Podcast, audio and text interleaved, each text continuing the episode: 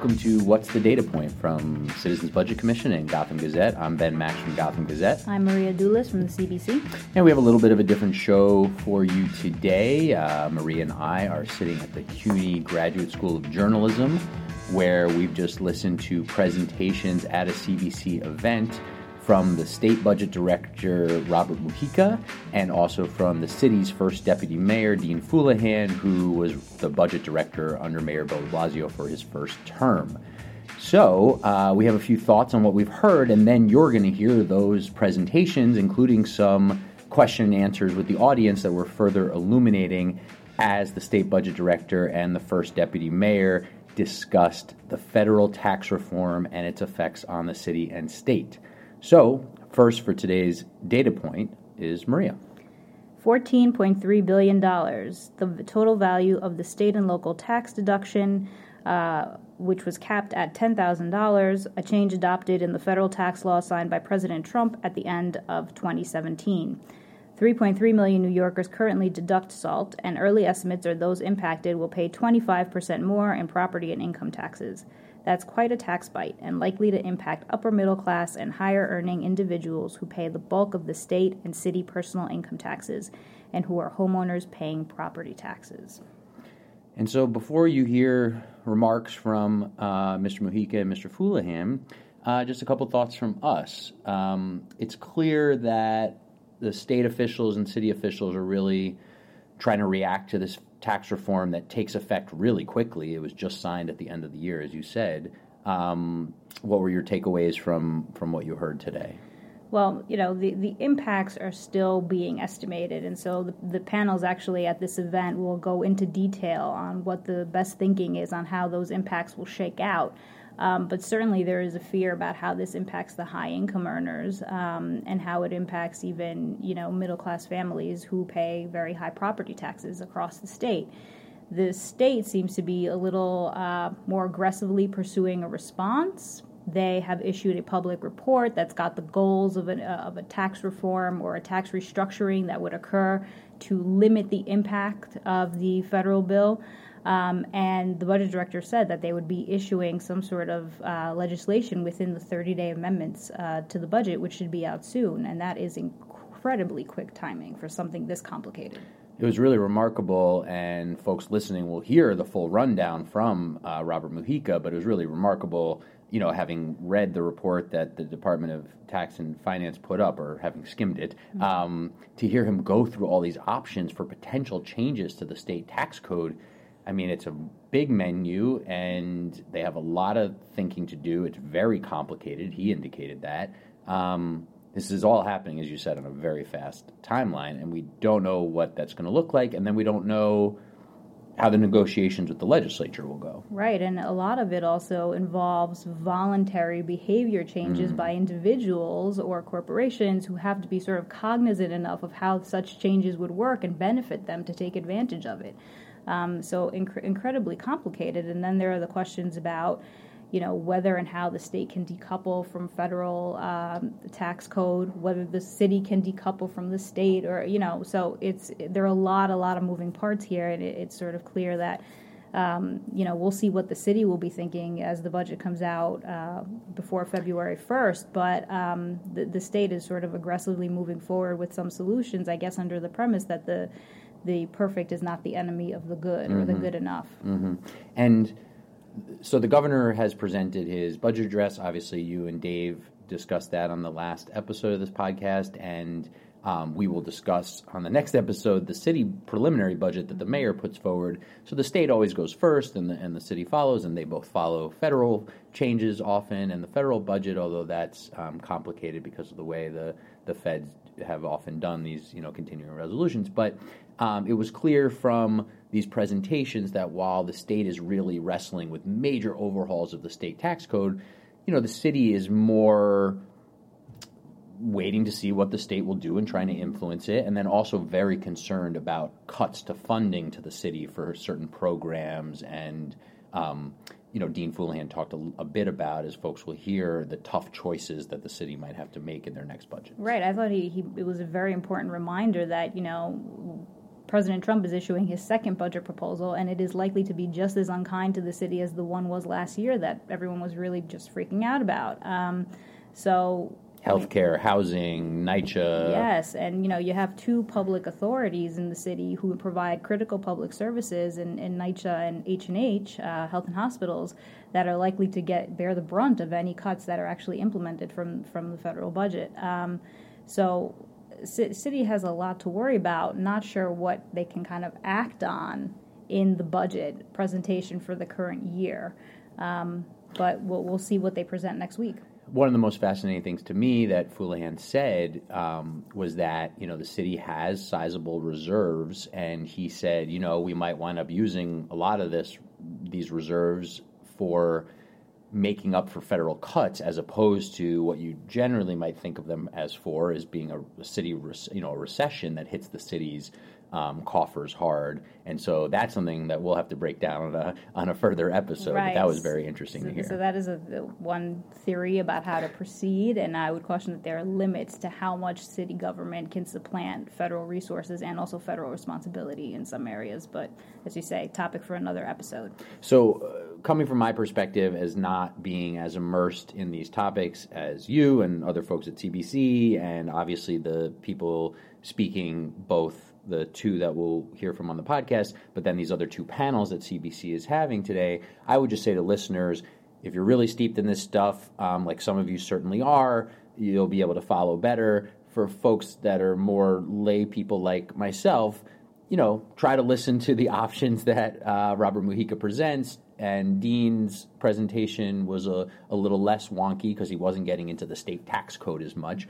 Um, but you know, trying to sort of uh, glean the big takeaways here, and and so uh, as you listen, some of it's a bit complicated, but I think what um, some of the big themes and takeaways of what Mujica gets at are very important to all New Yorkers. Right, and so if it whets your appetite, uh, you can go on the CBC website, and we'll have the full video presentation of the panels. The first will be uh, kind of the best minds, or some of the best minds anyway, uh, unpacking what the impacts are on various elements of the tax structure. The second panel would be about let's evaluate the responses, including what the state has put on the table in this tax report. So, so please tune in if you if you're interested. So those are the two panels that you can find in the full video on the CBC website. Here for the rest of this podcast, you will hear first from State Budget Director Robert Mujica and a little bit of question and answer with the audience, and then you'll hear from First Deputy Mayor Dean Fuleihan and a little bit of Q and A. And we will be back next week to discuss the preliminary budget put forward by Mayor Bill de Blasio. So, without any further uh, discussion from us, here is Robert Mujica. Thank you for having me this morning. I'm just going to go through a little bit of the history, how we got here, and also just what the options are that Tax and Finance has put forward um, and the legislation that we intend to draft. So, for the seventh year in a row, the governor has proposed um, his eighth budget. For seven years consecutively, we've increased spending by less than 2%. Right? This is the lowest state spending increase in history for any administration. If you can see, whether it was Democrat or Republican, spending has gone has increased on average 5.1% um, since 1959. Under the governor for the last seven years, we've increased spending by only 1.4%, and we just proposed a budget that's at 1.8%.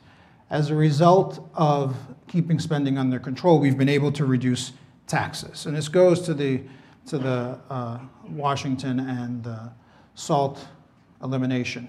We're able to eliminate taxes in New York. We're able to lower taxes in New York. Today, every New Yorker pays a lower tax rate than they did seven years ago. Corporate tax rates are the lowest since 1968. Manufacturing taxes are the lowest since 1917, and we have the lowest middle class tax rate since 1947, going down to 5.5%. We have 8.1 million jobs in New York. That's the record number of jobs for New York. Our unemployment statewide is down from 8.3% seven years ago to 4.7% today.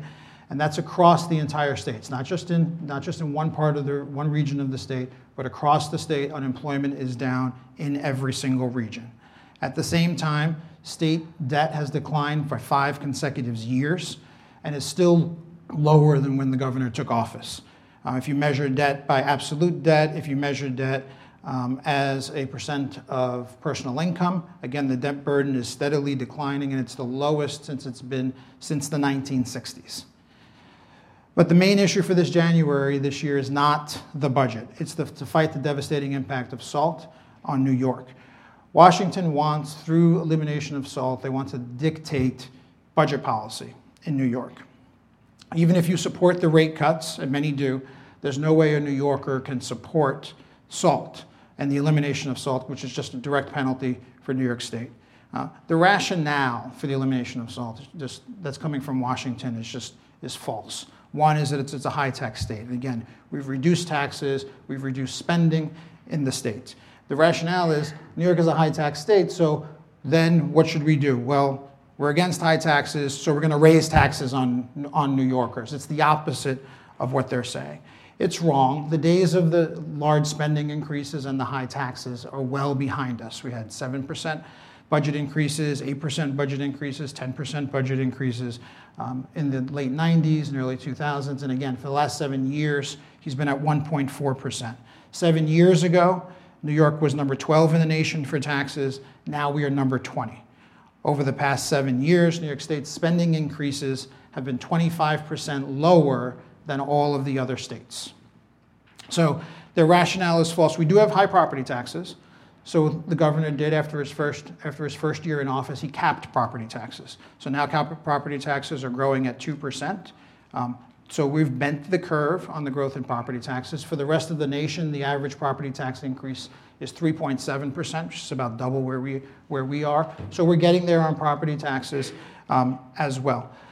The real truth is that New York contributes $48 billion more to the federal government than we get back. We are the number one contributor in the nation, more than California, more than any other state, more than 30 states combined.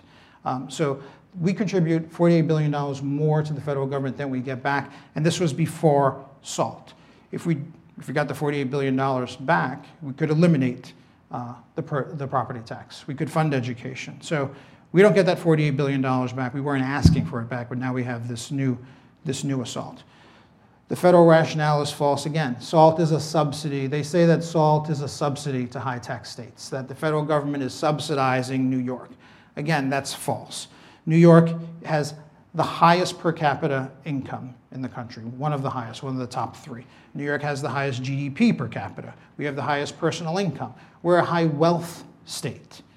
The subsidy actually goes in the opposite direction. Uh, states with the highest state and local tax burdens also happen to be the states that contribute the most to Washington. The states with the highest tax burdens actually are the ones that contribute most to the federal government and fund most of the federal budget. And then it's also the opposite, which is the states with the lowest tax burden. So the states that they talk about that don't have personal income taxes, Florida, those states actually are the states that get the most from the federal government. So we're paying into the federal government, and then the federal government is actually subsidizing the states that have lower taxes. That's what's actually going on. So the truth is, they just needed the money to pay for their tax cut. They came to New York, they came to California because they wanted to pay for the federal tax cut.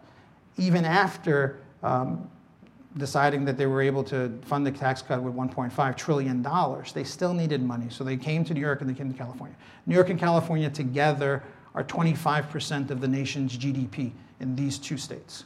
So they came here because that's needed money and that's the reality of what they were doing. So combined, New York State's local uh, and state local and property tax burden is higher than the national average, largely because of property taxes. So we can't afford to do nothing because New Yorkers can't afford for their income taxes to go up 25% and their property taxes to go up by 25%, which would be the result if we did nothing. How bad is it for New York? The numbers.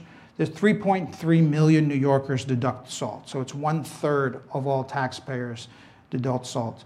We have the number one, the highest SALT deduction in the country. The average SALT deduction is $22,000. It's the most of any other state. The total value of salt is $14.3 billion in New York.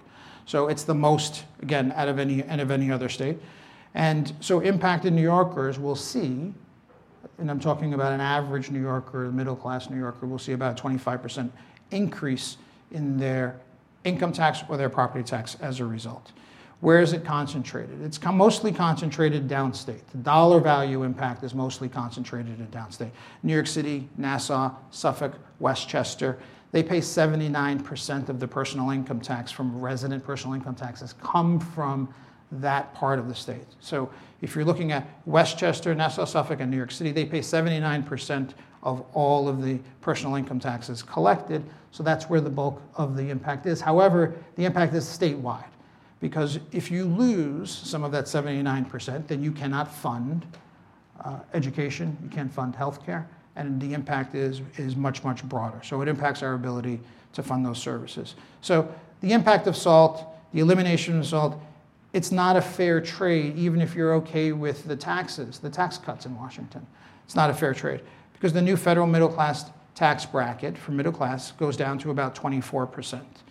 Uh, New York, in New York State, the new middle class tax bracket will fall to 5.5%. The federal tax is about five times higher than state taxes. And when you look at dollar for dollar, the tax cut that we did that's on that's in the books now and it's being phased in for New Yorkers is much higher than the federal tax cut that's supposed to be for middle class New Yorkers. So we cut taxes more than they did. They're saying they needed to do this to cut taxes. But the reality is, it's a big corporate tax cut. It's $1.5 trillion that went to, for the corporate tax cut. The personal income tax cut is small, and the state tax cut that we did here in New York, um, that the governor enacted two years ago, is bigger than the federal tax cut. So SALT is going to cost New Yorkers another $14 billion. From Washington, they talk about, well, we're subsidizing New York, we're subsidizing those states uh, SALT is a loophole. Um, SALT is not a loophole.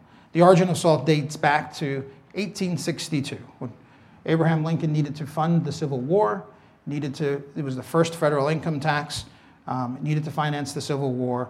They specifically said in 1862 Revenue Act, federal tax liability was to be calculated after state and local tax taxes were collected when in 1913, when they enacted the modern federal income tax, SALT was enshrined in that bill.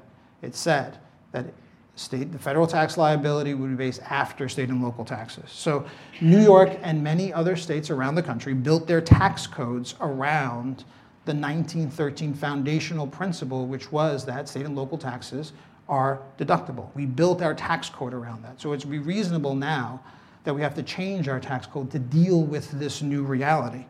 The federal code encouraged local governments to use deductible taxes in place of non deductible taxes. Businesses do this, and, and government did this. We used deductible taxes to pay for the services that we provide education, uh, health care, in place of non deductible taxes. So we built our tax code around this. It's been around a long time. This is a, a, shift that cannot be understated. We've been here before. In 1985, Congress wanted to do big tax, big uh, tax overhaul, big tax cut. Uh, they wanted to pay for it using SALT.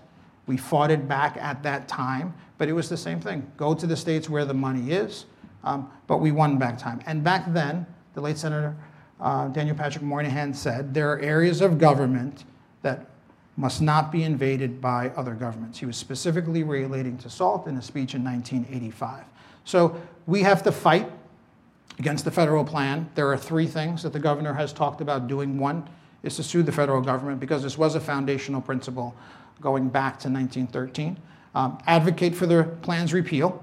So there are options, political options, to repeal the plan. That's also part of it. And then restructure the tax code, which I'll talk about now. So how do we restructure the tax code? Again, it's a, something we have to do. There are two separate problems. There's income tax deductibility first, and then there's property tax deductibility, two distinct problems, both of which require solutions. The governor will propose the New York State Taxpayer Protection Act, and it will be re- to restructure the tax code, starting with the state income tax. The Department of Tax and Finance, as Carol mentioned, issued a report, a preliminary report exploring the restructuring options. Um, we're going to work with tax experts, work with the legislature to draft legislation. Um, the, the principles of the report issued by the tax department, there were four principles. One was to promote fairness for New York taxpayers, fairness being try to restore as much of deductibility as possible, if not all of it. protect the progressivity of the state's tax code. So, in whatever we do, retain the progressivity of the system so that we can fund state services in a similar fashion. Protect and enhance the economic competitiveness. When they eliminated SALT, they put New York at a disadvantage vis a vis other states, and they did it on purpose. So, how do we make sure that New York is still competitive versus other states? Employees still want to come here, people still want to live here, and maintain the short and long term revenue base, which is also making sure that those that are paying uh, the personal income taxes. And, and, because it's so regressive, we have a large percentage of high income earners who pay a large percentage of our personal income tax. Make sure that they stay here. That's preserving, preserving the base. Part one of the report outlines potential proposals for creating opportunities for charitable deductions that could benefit New Yorkers. Presently, uh, many states currently incentivize charitable contributions. They provide a tax credit for all or some portion of certain charitable contributions in support of public purposes. Public schools, colleges, and the tax credits range presently in states from 10% up to 100% of the gift.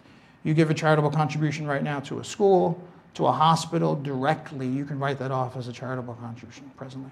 However, you pay it in state taxes and the state government gives it to uh, same school, same hospital, not considered a charitable deduction.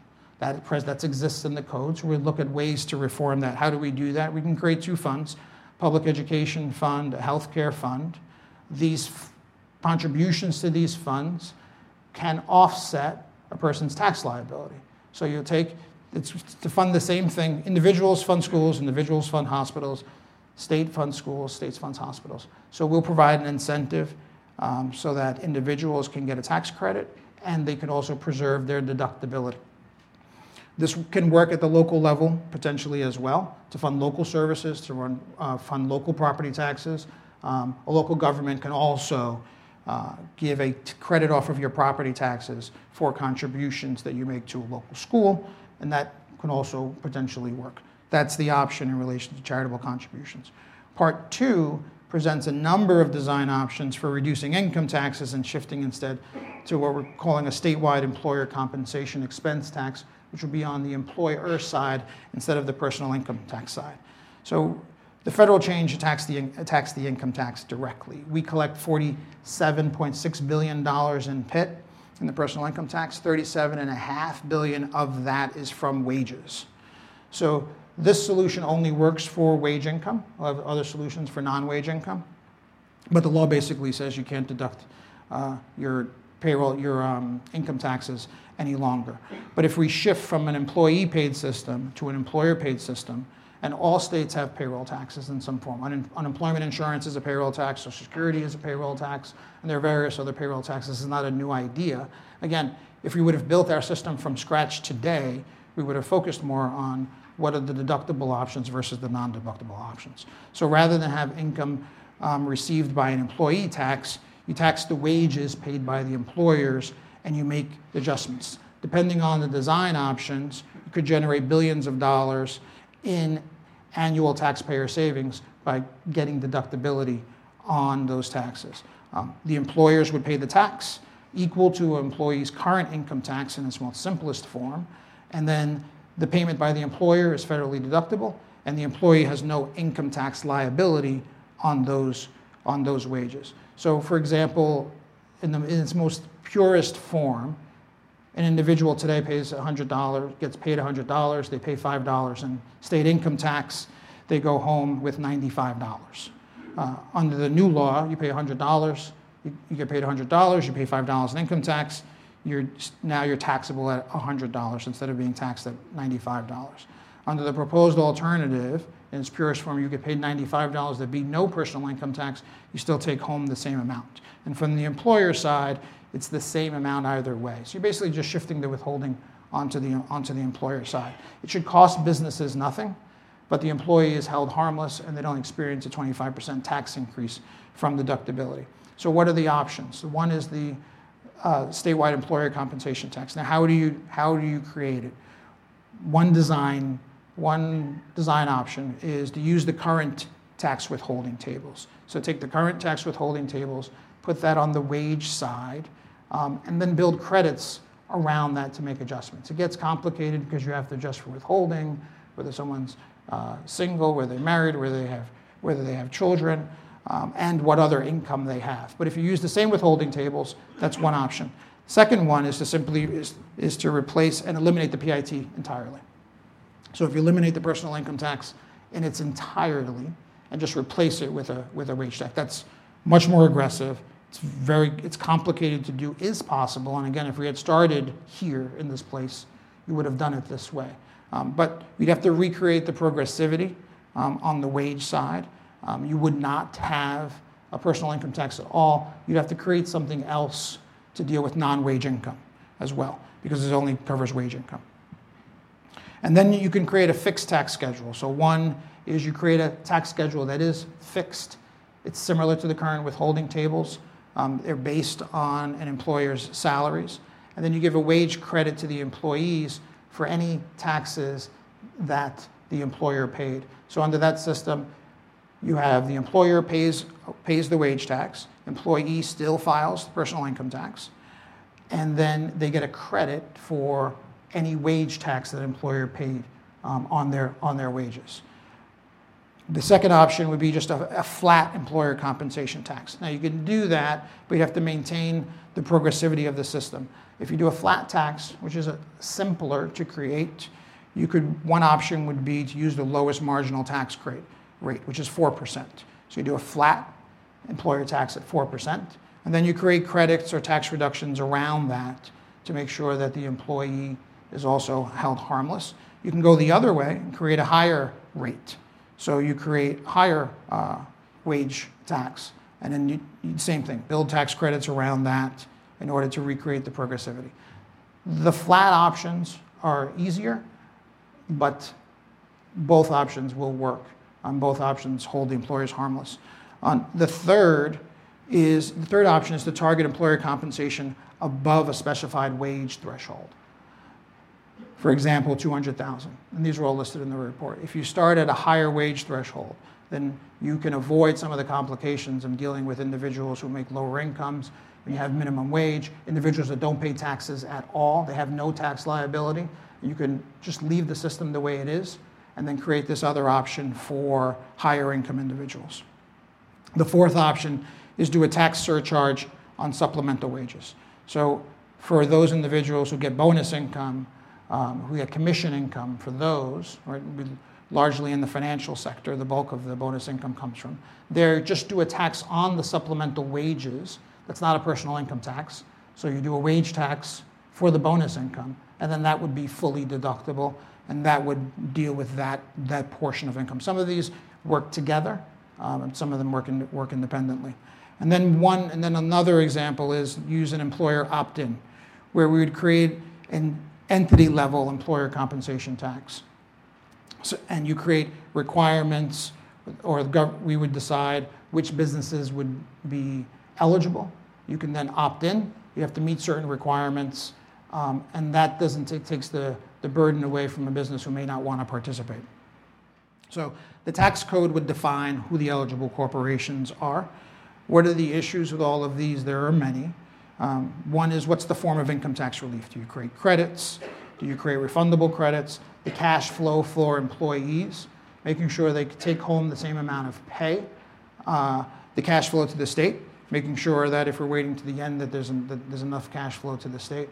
Um, also, making sure that we preserve our bond covenants for the personal income tax code. Federal employees, we can't impose a wage tax on federal on the federal government, so these options don't work for federal employees the impact on labor costs, impact on local governments, how you treat low income workers, because as you get lower down the income scale, um, they're not necessarily impacted as much by SALT, and reforming the entire system gets very complicated. So, are there ways to deal with lower income earners that doesn't just upset the entire system?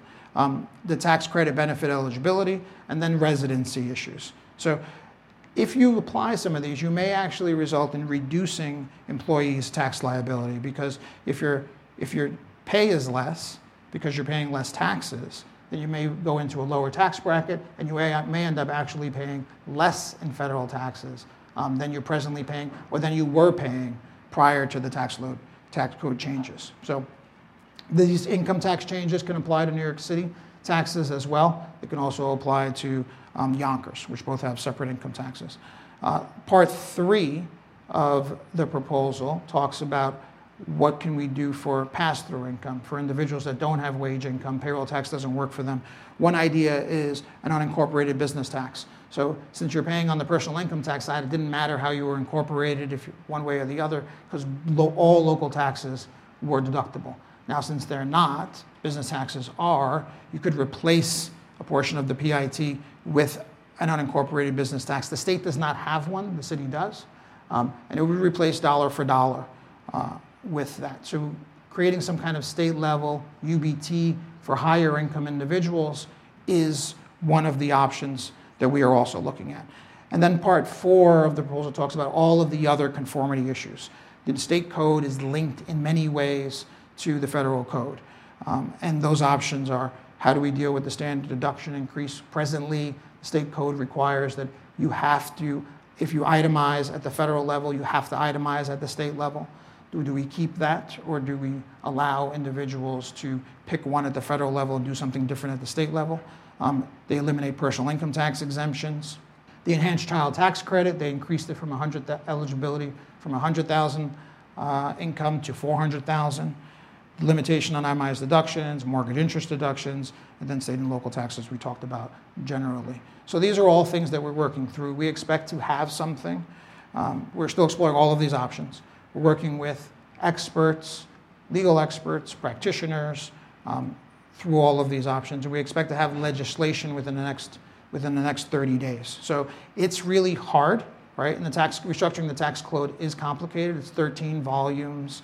It's 5,692 pages. It's probably the most complicated area, but it's essential, the governor thinks, to protect New Yorkers um, that we do something here. It's not enough to say this is what the federal government did and we have to deal with it. We have a lot of options and we can mitigate, if not eliminate, the impact on New Yorkers. So, thank you.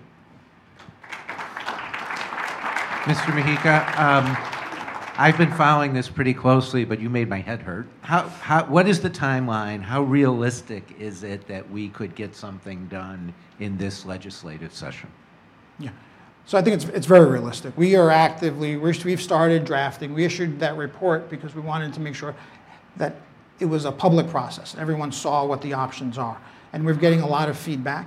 The report is posted on the Tax and Finance website. We're getting people who are, who tax practitioners from all over the country, actually, not just from New York, um, are responding with ideas. Um, and then we're meeting in the, we're meeting separately with practitioners. We will have legislation drafted, some version of legislation, if not all of it, within the 30 day amendment period, just about three and a half weeks from now. So we'll post some legislation there. And then we've engaged with the legislature, so we think you have to do it this year. Rob, you talked mostly, understandably, about SALT and the fact that it's going to raise high earners' taxes at the federal level. Um, but it will also raise taxes at the state level because we are coupled to the federal definition of adjusted gross income. And so all of these things that have happened, as you said at the end, at the federal level, will go into the base on which state taxes are determined as well. So, um, you, what about uncoupling from federal definitions of gross income so that people aren't actually generating more revenue for the state than, ha- than was intended. That, you, that hasn't been mentioned in your presentation. Mm-hmm. I understand the Senate has already passed a bill to do that. What are your thoughts about that? We, our intent is to decouple on all the places that make sense, including there, right? So, including um, the AGI levels, right? But there, when we talk about decoupling, there's a lot of places where we need to decouple. So it's not just in that one in one area. So the governor said yesterday, our intention is to fix the AGI component and, and, and decouple there. But we also have a lot of other places where we decouple. I have scary conversations every week. My tax experts on my team come in and say, we found this other piece in the bill, you know, that could cost us $2 billion if we don't fix it.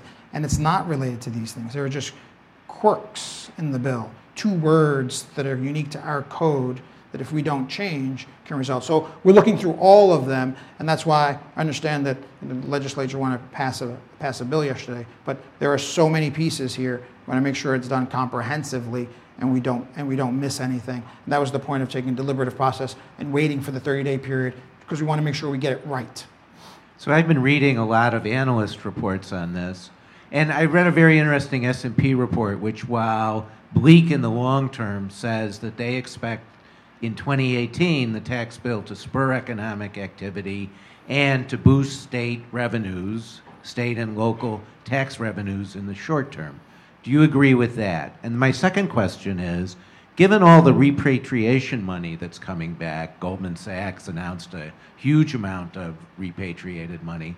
Will that money, will New York State be able to tax that money for the current fiscal year? Mm. So, on the economic impact, I think for New York, I think it's much more complicated because we're losing more than we're gaining. So, I don't see, so that economic impact, now you have certain sectors in New York that may benefit.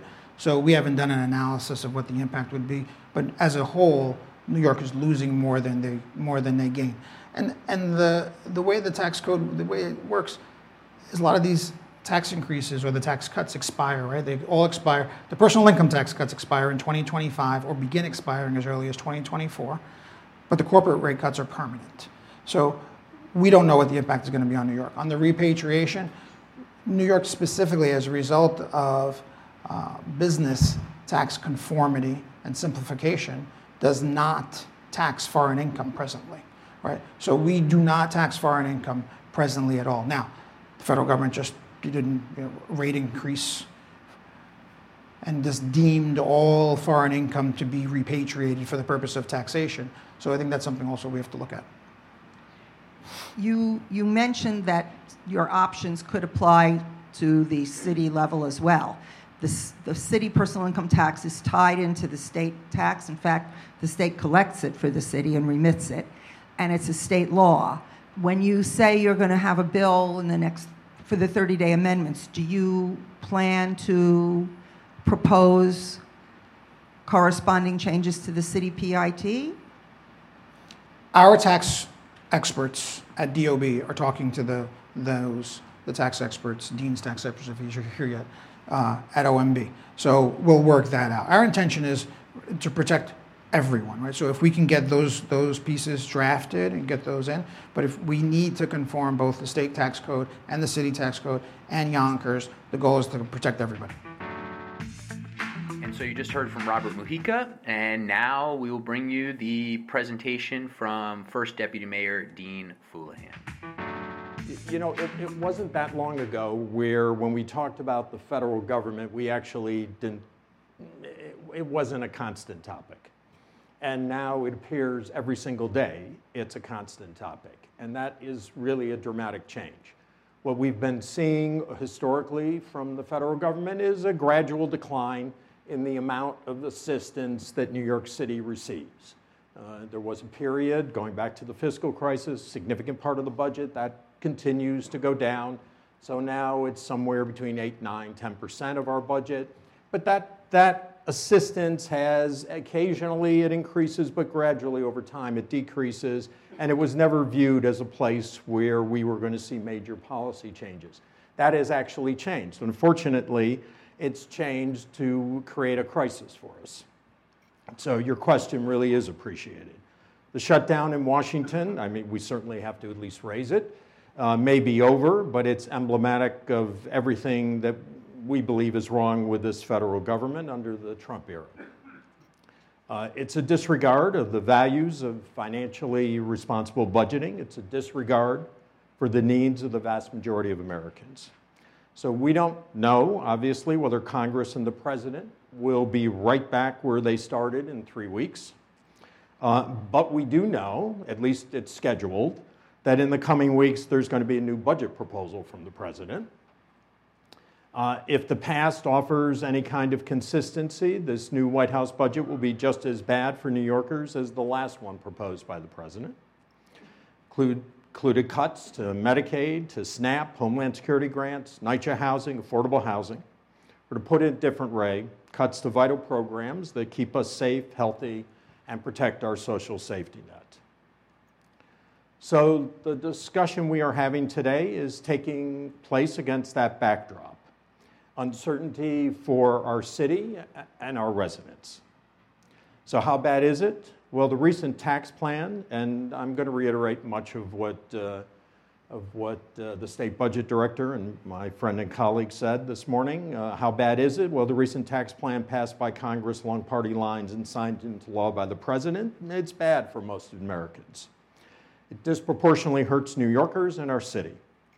And it could leave us as a city making terrible choices when combined with the budget on necessities like police, fire, education, sanitation, the things, the issues that we have made the core of this administration over the past four years. And it's taking place at a time when too many Americans, including the residents of New York City, are struggling even after many years of, uh, of expansion. So let's start with state and local tax deduction. So we know, we estimate, these estimates are constantly changing because it's a complicated, it is actually a complicated bill. But we estimate the fundamental part of the federal tax code, the capping of the SALT deduction, will cause hundreds of thousands of New York City taxpayers to see their tax bills go up immediately by an average of thousands of dollars. The federal government is effectively taxing income twice at the same time that the federal government is withdrawing from provided needed assistance. All too often, the SALT deduction is spoken about as though it's a concern of the wealthy, and clearly it is, but simply not the case. The majority of those who take, the vast numbers who take SALT deductions, are earning less than 100,000. In a city, that means people who are already struggling to get by.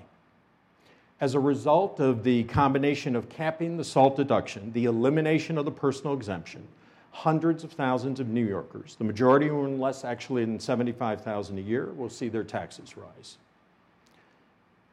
It's true that many taxpayers will see a cut in their rates initially, but even that reality is fleeting. By 2025, taxes on many of those same individuals will increase. By most estimates, this tax law adds 1.5 trillion to the federal deficit. And I, I do find it astonishing that the Republican Congress and the president are borrowing a sum that large and still actually increasing taxes on American families that are earning less than $100,000. To make matters worse, never mind that they wrote a law that balloons the deficit. We know that the leaders of Congress will use this fact, and that will be reflected in the upcoming president's budget, as an excuse to do things they wanted to do before cut basic government programs for the, the majority of Americans and New York City residents rely on. So, first, your taxes may go up, then you lose your health care coverage. Here in New York, snatching away those kind of supports will also deal blow to our public institutions. For example, Health and Hospital, our public hospital, will face an even greater challenge than we already do. We have the largest public health system in the nation, serving one in seven New Yorkers, with Medicaid and uninsured accounting for 70% of the patients. The failure right now to address the federal sunset of the disproportionate share hospital program that provides care for the uninsured places an additional and unnecessary strain on our hospitals. It's about 300 million a year just to health and hospitals. If there are additional cuts to Medicare, to Medicaid, there will be fewer patients who are able to afford health insurance. As it is, we know that the individual mandate under Obamacare has been repealed, which could leave 13 million Americans without health insurance and increased premiums nationwide. The combination of these blows to the basic support many Americans rely on for health care will do severe damage to the base of paying patients at our public hospitals. In many unique ways, this bill and the tax proposal tried to do damage to things that New York City and other municipalities rely on. Uh, there was an attempt to restrict tax exempt public borrowing, one of the mainstays of how we finance our capital project. A lot of that didn't occur, but clearly congressional leaders have said that they're still going to come back and try to do more of that, and that would have devastating effect to our affordable uh, housing program. Uh, they did uh, take one, one piece that has not been widely noticed, but they eliminated advance refunding, uh, tax exempt advance refunding. So they actually are prohibiting us from when, when interest rates are low, as they are now, from taking advantage of that. They're actually saying we can't do that at this point. We estimate, actually, over the next four years of New York City's financial plan, that's a cost of about $425 million. So when the combination of capping SALT, the mortgage deduction also will make it harder for our residents to finance their homes. So I do want to get to your questions, but before I conclude, let's few, few, few major points. New Yorkers, and Rob said this, New Yorkers are already paying more in their share to the federal government. The state controller, Tom DiNapoli, cited that in, fed, in federal fiscal year 26, New York State provided 40.9 billion more in taxes than the federal government than it received back. To put it another way, for every dollar in federal taxes New York State sends to Washington, New York State gets back just 84 cents. So we find ourselves in a complex moment. Uh, our mission, though, is simple. We must do everything we can to protect our residents. We're, we are working with the state, uh, as the state budget director cited, and we're working with the business community to try to fun- find ways to blunt the worst effects of the new tax law. So, yes, it includes exploring, and they are all complex, and I'm quite sure we'll discuss it in the questions.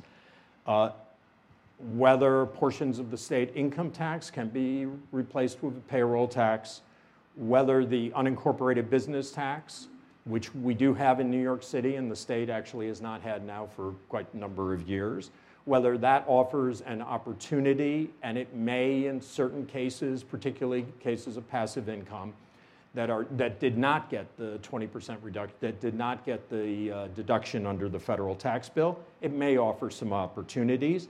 And we also have to explore where it is appropriate to decouple both and, and on the personal income tax and on the corporate tax. So, and, and all these issues are going to be complicated and very difficult. Uh, we're working with the state. Their time frame is a little quicker. We obviously have the preliminary budget, and then we have on April 26 our executive budget to try to address these. Uh, we're going to do this in a cautious way. We want to maintain our tax base. This is not an attempt to take advantage, but it's an attempt to make sure that we can provide the services that we need. Uh, there was a question, I, I, believe, Greg, you asked about, um, about the money coming back into corporations. That actually could lead to a loss in tax revenue. So, once again, each one of these factors and how we do it and what we decide to decouple and where we decide to decouple are going to be very complicated and very important for us to look at. So I'll conclude with this. Uh, the Tax Cuts and Job Acts of 2017 was passed very quickly, in a rush, little formal debate. Entire sections of this bill were crossed out and rewritten by hand. It's not normally how we are used to seeing federal tax law policy developed. Um, Congress voted before anyone could have had time to read the document, much less digest its contents. Like the rest of America, the city is continuing to analyze what's in the law. We are learning new things all the time. Uh, what we can say for certain, it will take time before all these implications of the new law are understood, worked out, or felt. Uh, it is surprising, though, I do want to conclude with this, that in 2018, it's sort of where I began, what threatens our success at this point uh, is not an act of nature and not an economic collapse. It's actually our relationship with our own federal government. So thank you, um, and I look forward to your questions.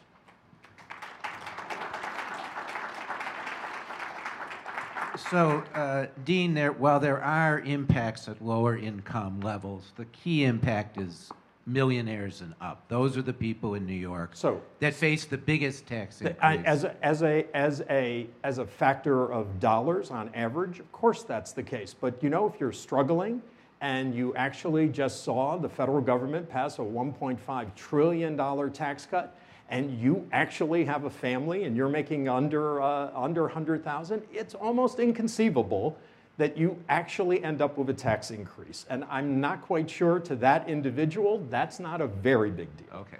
But I would like to ask why is the mayor interested in imposing a millionaire's tax on the very people who will be paying more under this bill. Is this the right time to do that? Okay, so, so the mayor has said, so I'll try not to recreate the entire transit fight of yesterday, uh, but the, the mayor has said that he supports the millionaire's tax. He recognizes, and he said this, he recognizes there are, and you know that he fought bitterly, he fought as hard as possible to stop the capping of the SALT deduction and the elimination of the personal exemption. Um, and on SALT, he couldn't have been more articulate or stronger in that position, and we had the backing of our congressional delegation. Uh, it, it was capped, but certainly it still exists. And he has said that to the extent we can work ways and find ways uh, to benefit those people who were hurt by that, we're going to do that. And that's what we are looking at. And that's what we're working on with the business community, and that's what we're working on with, um, with the state. That does not preclude. That does not preclude. And, and, and we know when we factor, when you and I talk about what's the results, we're just actually trying to understand the personal income side of this and the passive income side of this. We're actually, none of us have incorporated yet what's the benefits under the corporate tax and what's the short term benefits that are going to ha- happen, and those, those benefits are going to accrue to the very wealthiest. So, at the same time, the mayor said that and identified that as a permanent funding source uh, for transit, we should be looking at a millionaire's tax. I don't believe, and I'm happy to continue the discussion, uh, that those things are mutually exclusive. Carol's frowning at me. But yes, but I won't, I won't continue on that topic.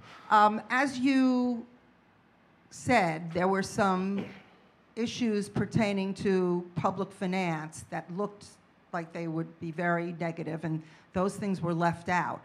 But there is still a concern, or is there a concern, yes. that the lack of deductibility will, um, and the the um, changes in the corporate tax will make municipal bonds less attractive as an investment vehicle to large groups of investors, and that this could have an impact on the city's borrowing costs and the things that it does with its capital programs, such as affordable housing. Are you concerned about that? So we, I, we're concerned about everything. Uh, that's clearly a concern that we have.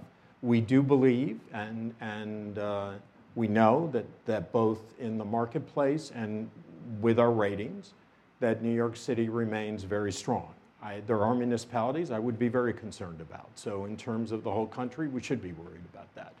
Do we see short term reaction for our paper? No, I don't believe we do.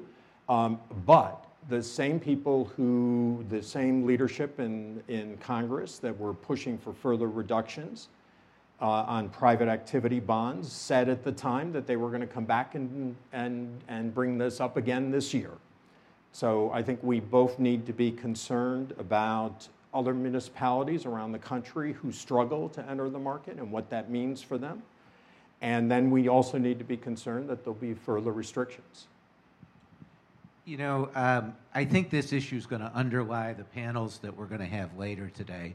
But in the state PowerPoint, um, there was a very interesting line that said, tax migration is real, that people relocate because of taxes. Is it your, do you believe that's true or not true?